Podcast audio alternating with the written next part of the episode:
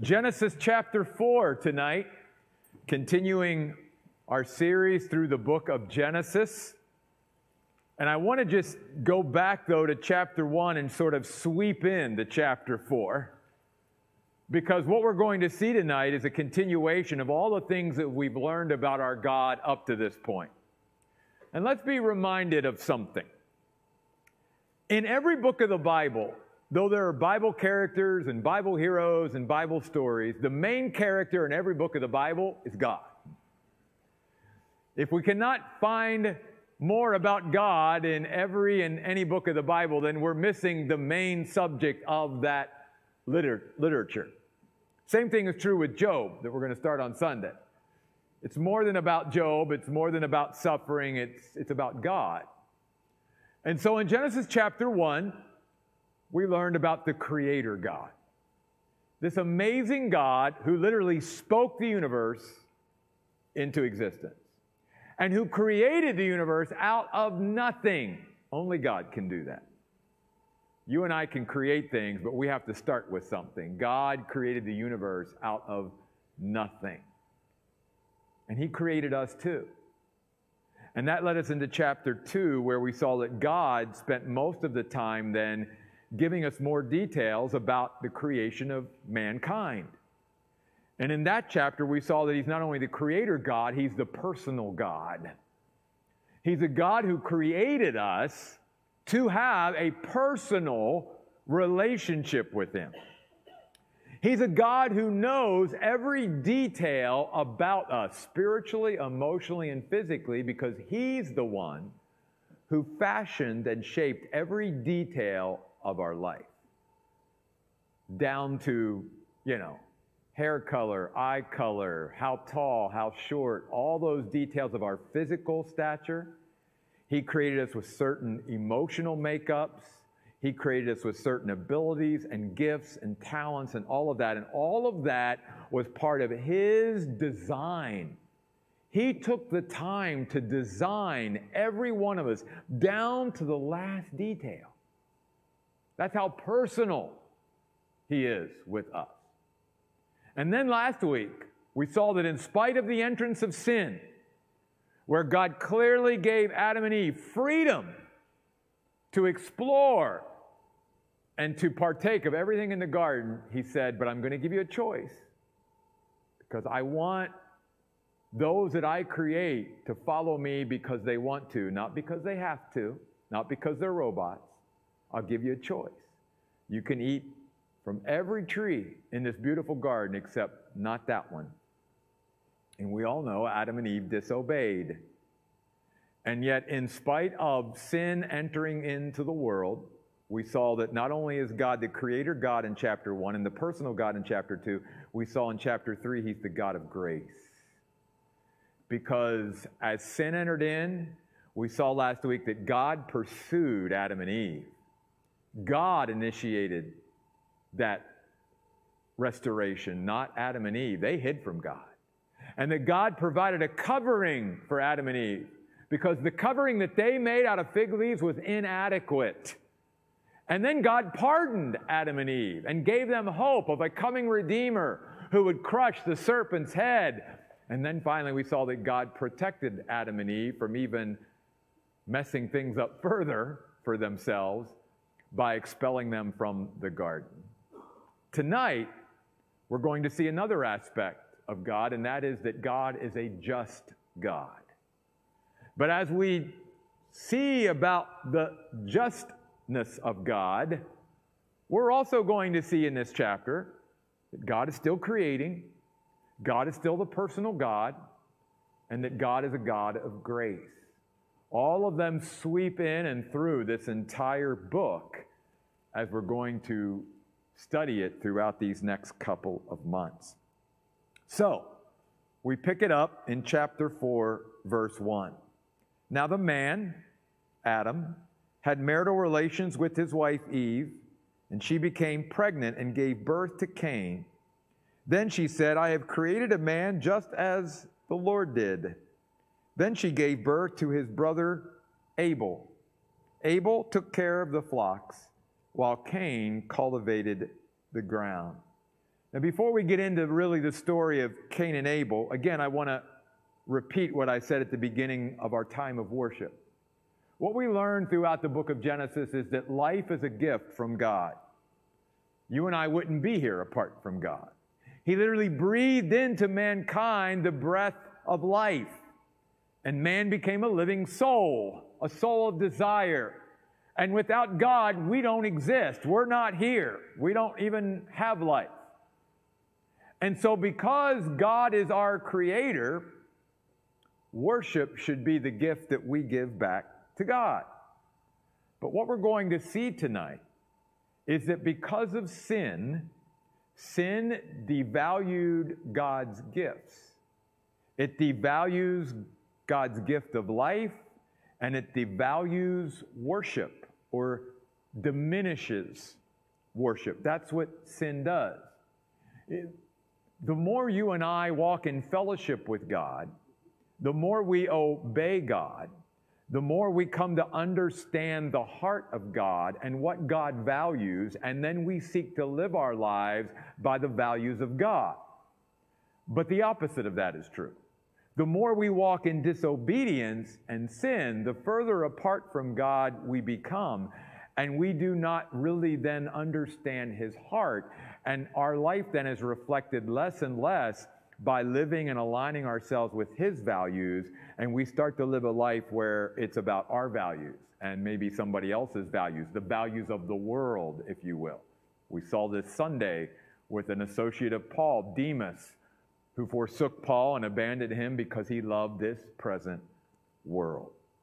Now, the word, uh, the name Cain, the first human being that Adam and Eve gave birth to, means acquired or a possession.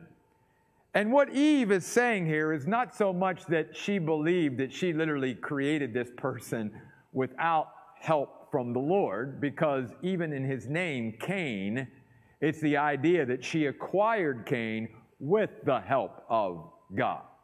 But I've got to believe, and, and I'm sure you gals especially can appreciate this.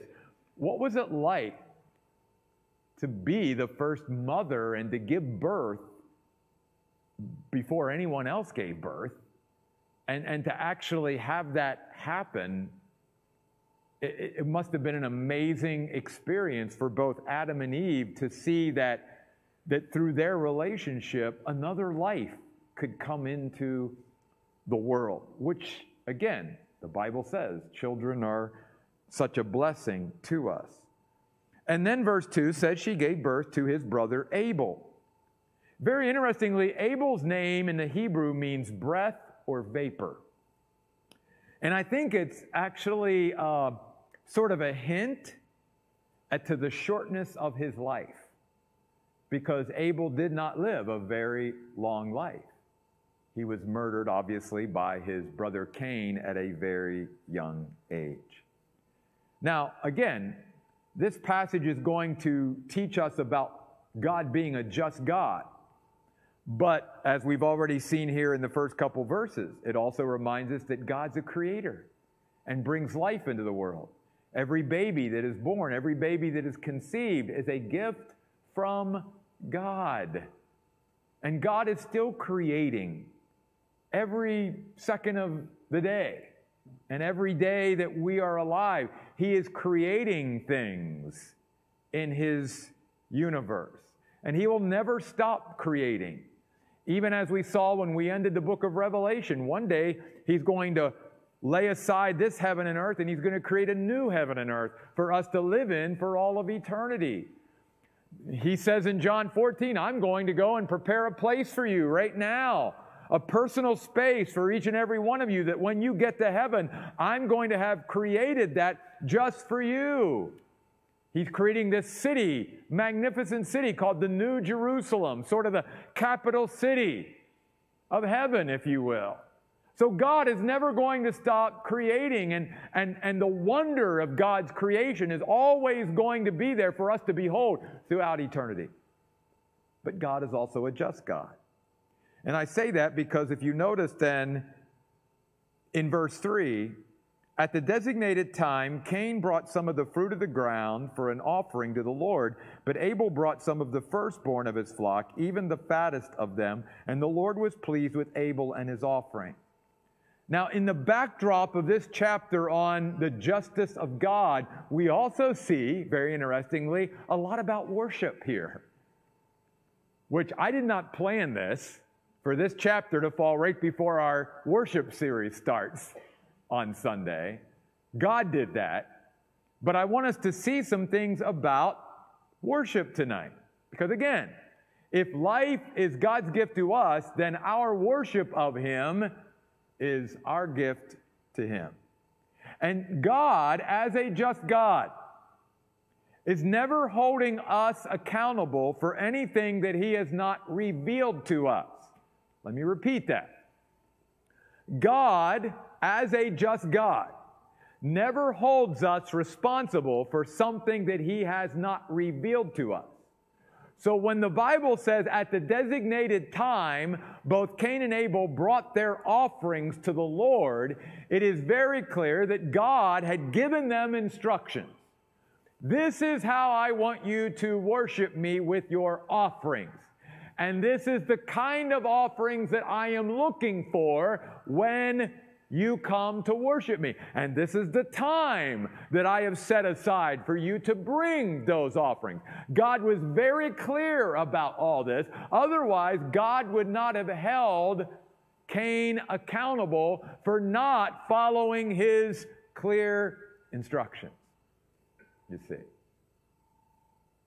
What kind of offerings are we bringing to the Lord? That's part of our worship, if you will.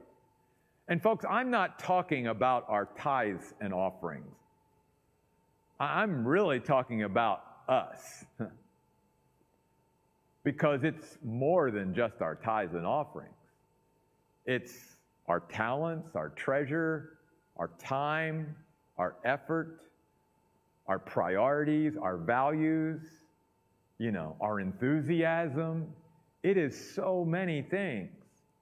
And so you'll notice here a couple of very interesting things. I don't think that God rejected Cain's offering simply because he cultivated the ground and Abel was a herdsman. I don't think that had anything to do with it. I think he would have accepted Cain's offering had it been like Abel's offering. So, what made Abel's offering more acceptable to God? Well, we see in verse 4. Abel brought some of the and then notice that first part of that next word first born or first fruits. He brought to God first. He did not give God the leftovers. he, he did not take everything that he wanted and then even divvied it out maybe to his family and friends and all that. And then at the end, he brought the last to God. No, no, no. He brought first to God. That's very important. God still expects us to bring our first fruits, if you will, our first everything to Him instead of, oh, now that I've done everything I want to do, now I'll try to fit God and, and what, you know. No. A true worshiper is going to offer first to the Lord. Then you'll notice also in verse 4, he even brought the fattest of them. It's a word in the Hebrew that means the best, the choicest. He brought the very best of his flock. And I believe that's then why the Bible says the Lord was pleased with Abel and his offering. Not because it was animals and Cain's would have brought, you know, something from the field. I think if Cain would have brought the first fruits from the field, and he would have brought the best of his field to God, I think God would have been very pleased with that as well. So we see here a lot about worship, right?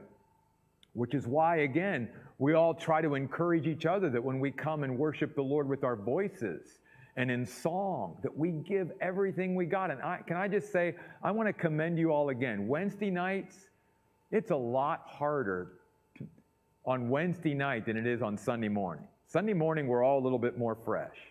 Wednesday night, we've all worked and had a long, hard day, and you're coming here at the end of the day, and man, week in and week out, you all just give it your all. Can I tell you?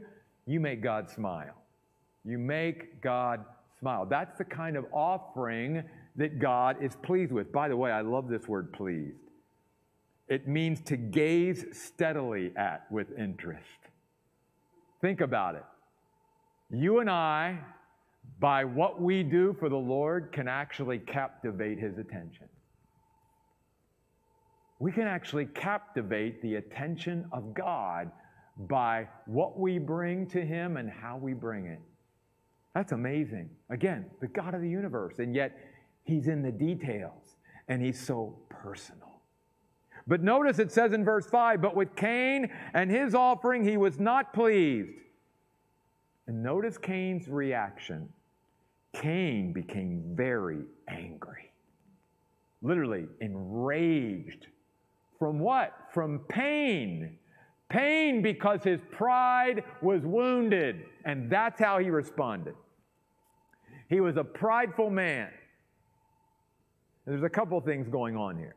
One, his pride was wounded and he became angry because by God accepting his brother's sacrifice and offering and not his, he became jealous and envious of his brother. And that started that anger inside of him. But something else was the rejection of God. God rejected his offering. God said, That didn't meet my standard.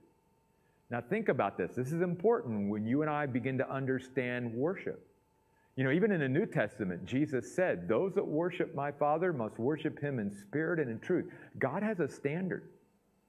And notice that even in the Old Testament, God doesn't bow to our standard, we must bow to God's standard. God's standard doesn't change. God didn't say, Well, Cain, you did the best you could. And here's why because God, being a just God, clearly gave Cain the same opportunity he gave Abel. Here's what you need to do. Here's the offerings that I will accept. This is acceptable worship to me. And if you're going to worship me as God and appreciate the fact that I am your creator, I am your provider, I'm your protector, I'm your all in all, then you will bring your first and you will bring your best. And Cain didn't do that. And instead of being humbled, and instead of being repentant, and instead of being sorry and saying, God, how can I make this right? Cain became angry. And he allowed that anger to start to burn inside of him. So notice, it even says his expression at the end of verse 5 was downcast. There, you could see it on his face, the anger. He was not one of these people that can hide their emotions very well. Personally, I don't think anybody really can. I think some, some of us think we can hide them better than others. Not really. But now notice God, again, sweeping back from a couple chapters ago. Now comes again the personal God and the God of grace with Cain. Just as he did Adam and Eve, even after they messed up.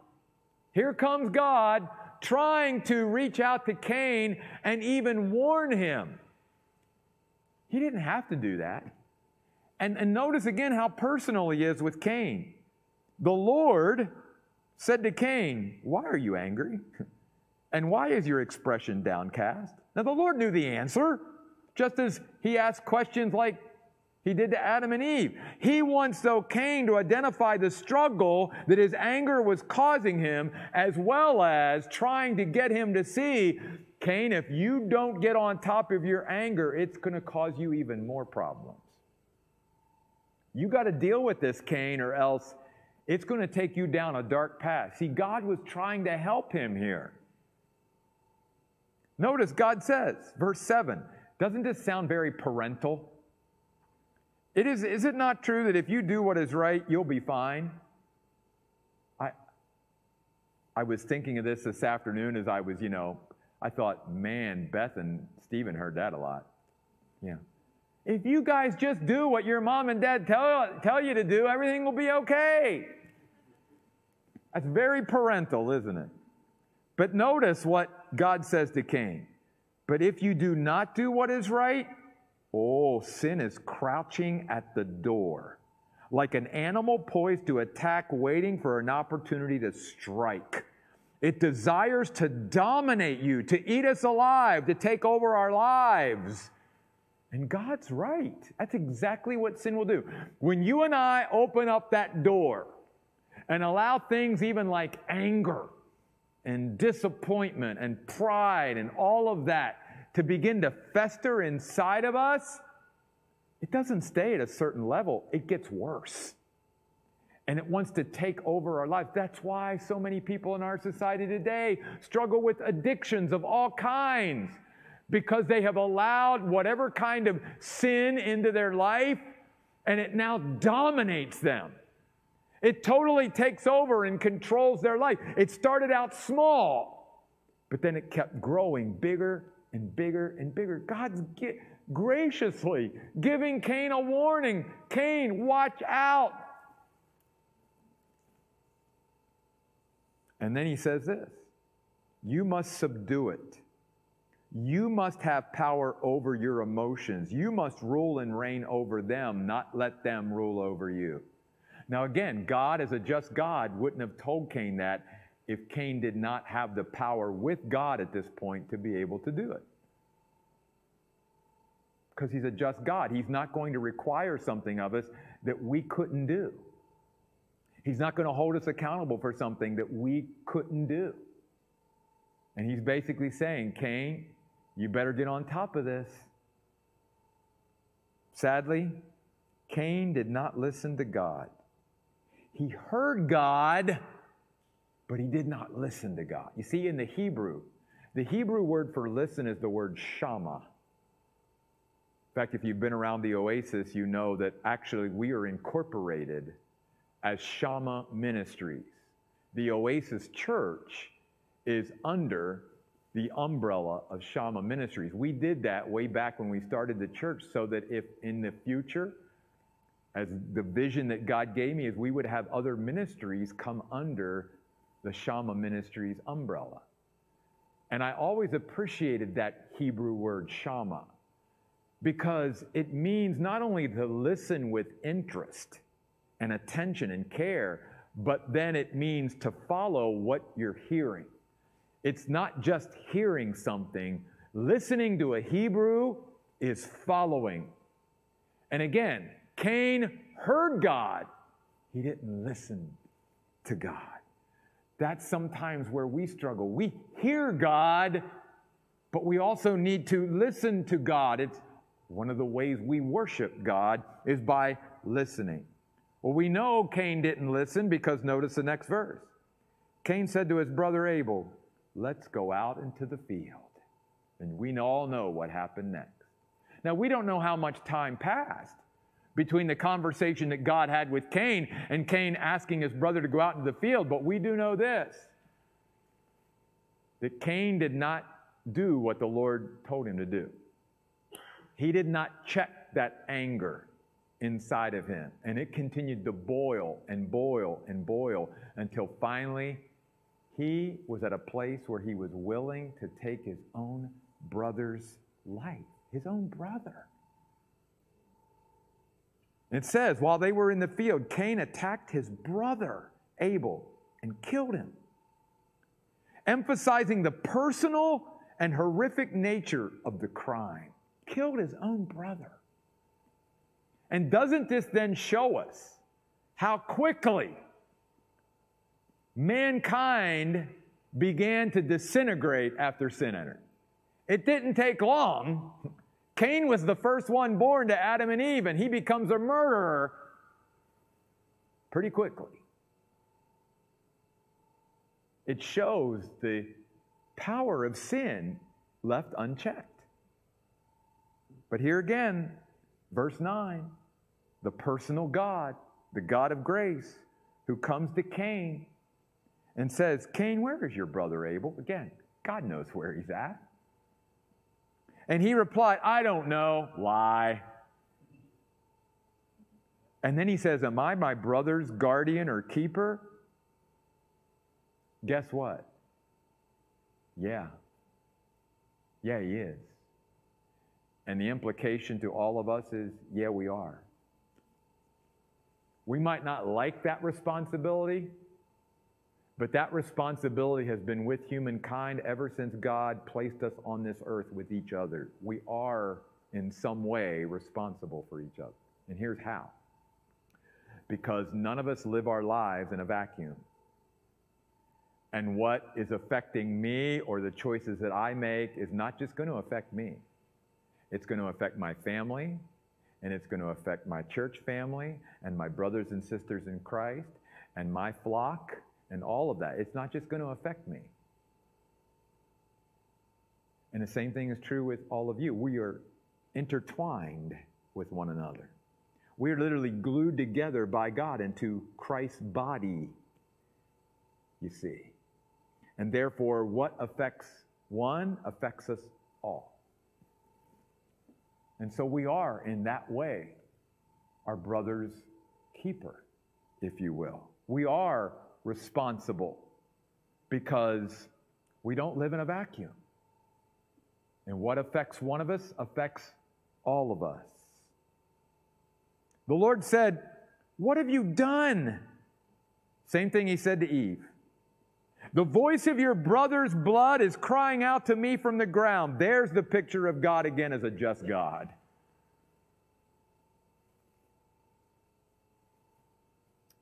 I got to come down and deal with this. And there's consequences now for you, Cain, because I can't let this murder go unpunished.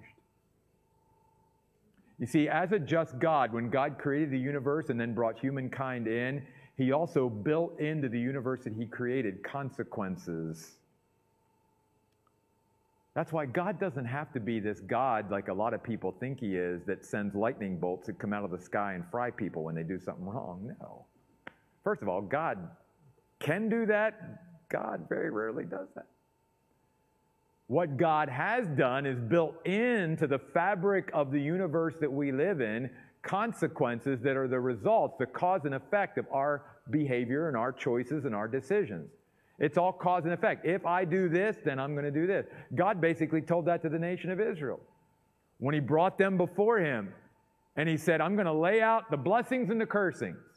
If you do this, you'll be blessed. If you don't do this, you, you're going to su- suffer consequences for it. It's all built in. And we see that today. Nothing has changed because God is a just God. So now, verse 11, you are banished from the ground, which has opened its mouth to receive your brother's blood from your hand. When you try to cultivate the ground, it will no longer yield its best. Oh, I don't think that's an accident. Abel brought his best to God, Cain didn't. And because of that, Cain got angry not only, I guess, jealous and envious of his brother, but angry that God rejected his offering. And now God says, Because you've murdered your brother, you'll work the rest of your life with this ground, but it'll never give you its best like it did before. I think there's a lesson in there for us. He says, God to Cain, You will be a homeless or fugitive wanderer on the earth. That's what always happens with those who rebel against the Lord God. They become wanderers. Think of Satan. We're going to see this on Sunday. Satan comes before the Lord. What, you, what have you been doing, Satan? I've been wandering around the earth.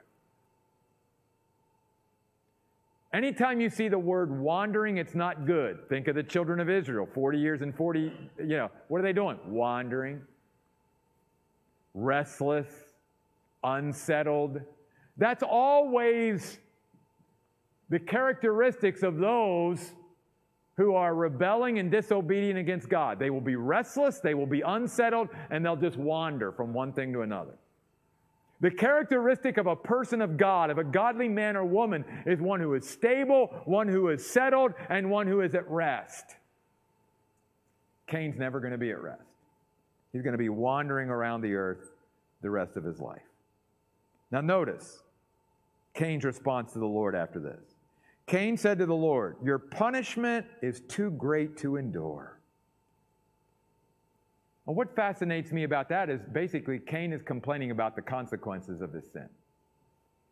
He never, notice, never has any remorse for murdering his brother. Doesn't say, Oh God, I'm, I'm sorry I took a life. I'm sorry I murdered. Never. Never says he's sorry for what he's done. What he's sorry for is the consequences. God, it's, it's too great for me. Too much for me to bear. Look, you are driving me off the land today, and I must hide from your presence. I will be a homeless wanderer on the earth. Whoever finds me will kill me. Huh. So it was okay for you to kill your brother, but now you're, you know, upset that somebody might do the same to you. The Lord said to him, All right then, again, personal God, God of grace. If anyone kills Cain, Cain will be avenged seven times as much. Notice, God doesn't say, I will prevent somebody from killing you. But Cain is given the promise of God that I will put a mark on you that will very much discourage somebody from taking your life, which is exactly what the Lord does. He puts a special mark as a warning on Cain so that no one who found him would strike him down. Now, we don't know what the mark was. I have no idea. I'm not even going to speculate. Somehow, though, God put a mark on Cain that would discourage those from ever taking his life as he did Abel. So, man, God of grace. But there were consequences. And so the Bible says in verse 16 Cain went out from the presence of the Lord. Can I tell you, that to me is the saddest part of it all. Here's Cain, just like Adam and Eve, who was walking with God. He saw God. Literally, the word presence means face of God. He literally, as much as they could at that time, was experiencing the closeness and presence and intimacy of God. In some way, maybe seeing his face in some way. And now he was banished from the presence of God because he was not repentant. He never said he was sorry for killing his brother. He never was sorry for his sin. He was sorry for the consequences, which, like a lot of people, right? And so he went out from the presence of the Lord and lived in the land of Nod. By the way, the word Nod means a land of wandering, east of Eden. Just wandering around. Restless, unsettled, unstable, wandering around. Now, in the rest of the chapter, I'm just going to summarize this way. From chapter 4, verse 17, down through the rest of the chapter, verse 26, it really is a tale of two people, two lineages, two legacies. You have Cain and his ancestors, and at the end, you have Seth who comes in and his ancestors beginning in chapter 5. And there's such a contrast because the word name occurs seven times in this passage from verse 17 to verse 26. And the importance of making a name for ourselves is contrasted with making God's name great. And even though Cain's ancestors did many great things to advance civilization and society, and I'm not saying that was bad, they always used it, if you look later on in the Bible, to draw glory to themselves. But notice verse 25. But Adam had marital relations with his wife again, and she gave birth to a son, and she named him Seth, saying, God has given me another child in place of Abel because Cain killed him. By the way, it is through Seth's line that Messiah was born. If you look at the Gospel of Luke, chapter 3, verse 38, Luke traces Jesus' lineage and ancestry all the way back to Seth, not Cain. Remember, who did Cain's lineage become? The Canaanites. That thorn in Israel's flesh all through their existence. The Canaanites, the ungodly who existed and were very capable people, very blessed people by God that did many great things for society and civilization to advance it, as you read here, even in this chapter. But it was all to bring glory to themselves and make their name great, not to make God's name great. And we see this still continuing in our society today. Thousands upon thousands of years later, there are people who are going to live on this earth whose sole purpose is, I want to make my name great. I want people to remember my name. I'm going to plaster my name all over buildings and towers and everything, and I'm going to make sure that people know my name. God says, I bless the people who make my name great, who exalt my name. You see? And that's exactly what Seth's line does in contrast to Cain's.